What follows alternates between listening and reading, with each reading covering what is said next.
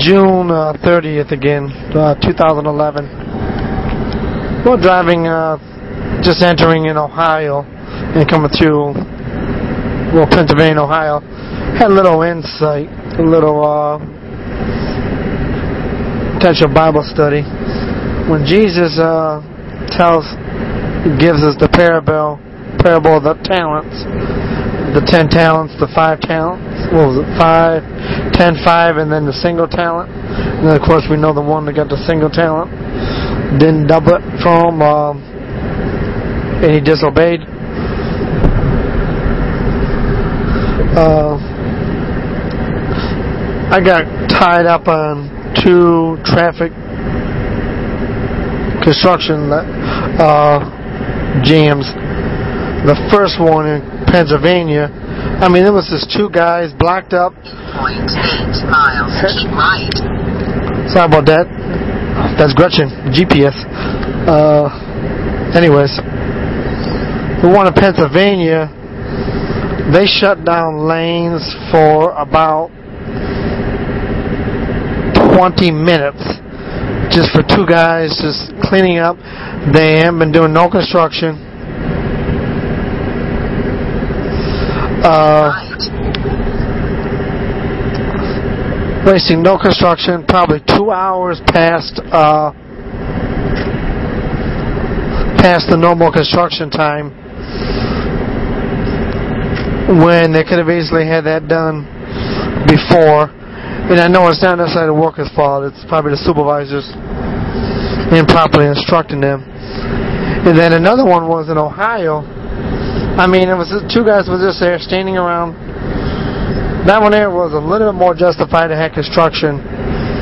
Now, granted, this is somebody that God hasn't entrusted with that talent of road construction, but I know that was, you know, anybody with any kind of spiritual, Holy Spirit discernment, aka born again believers, uh, that I'm going through with dark season, would easily have been able to tell that they are disobeying and they are they were acting the leaders were acting more like the uh,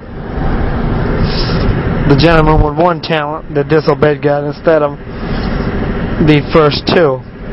It just kind of reminded me, kind of pricked my heart a little bit that uh, in the giftings and the talents that uh, God has entrusted me with,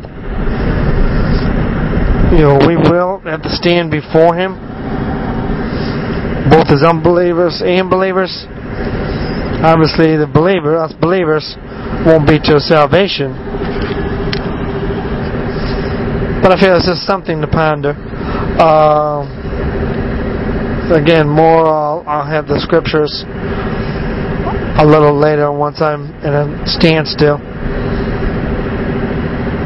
Once I uh, bed down for the for the evening and with the Lord and a sandwich.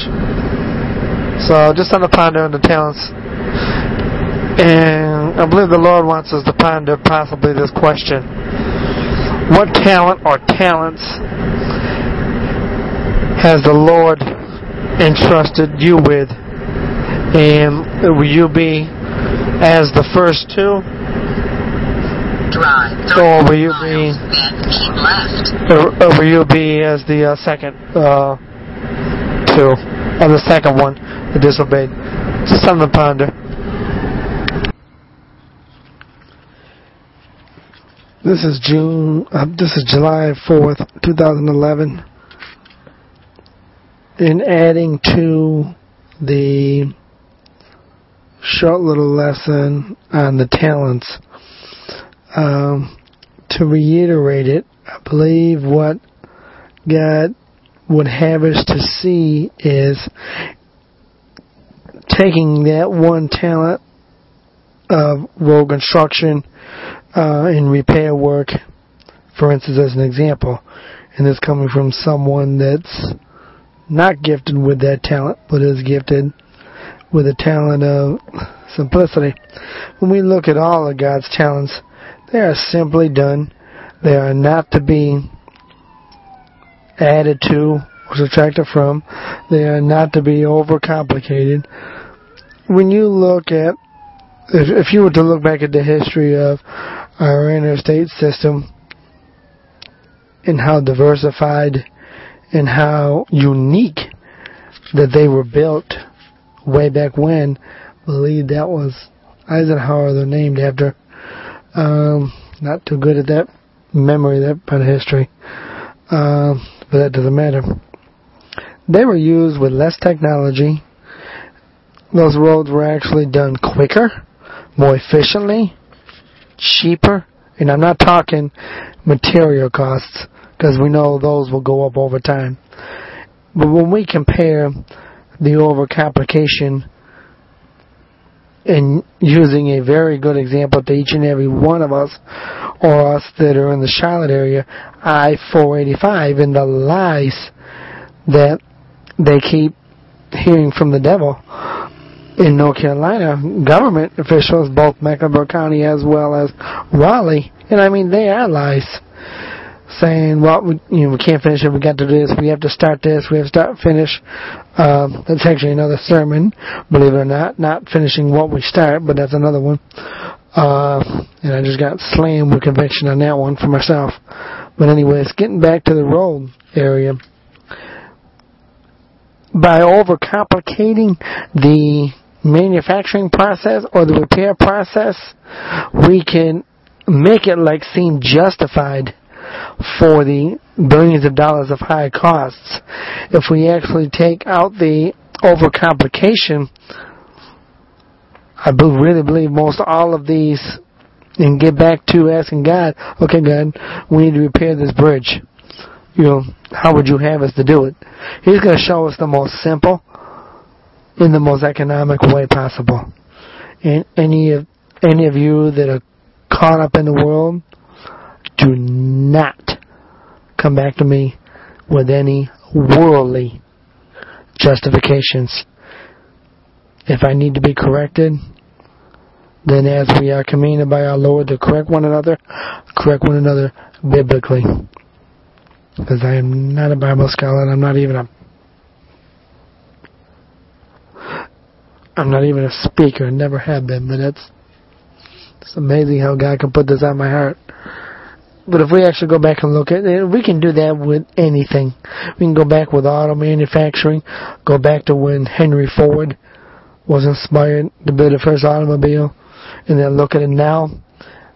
The automobiles now are probably, probably this is again, this is my estimate, a hundred times worse than they were back then. They were simple.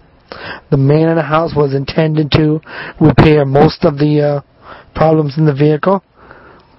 They did not overuse fuel, like, uh, aka government economics and uh, overpaid uh, educators would have us to believe.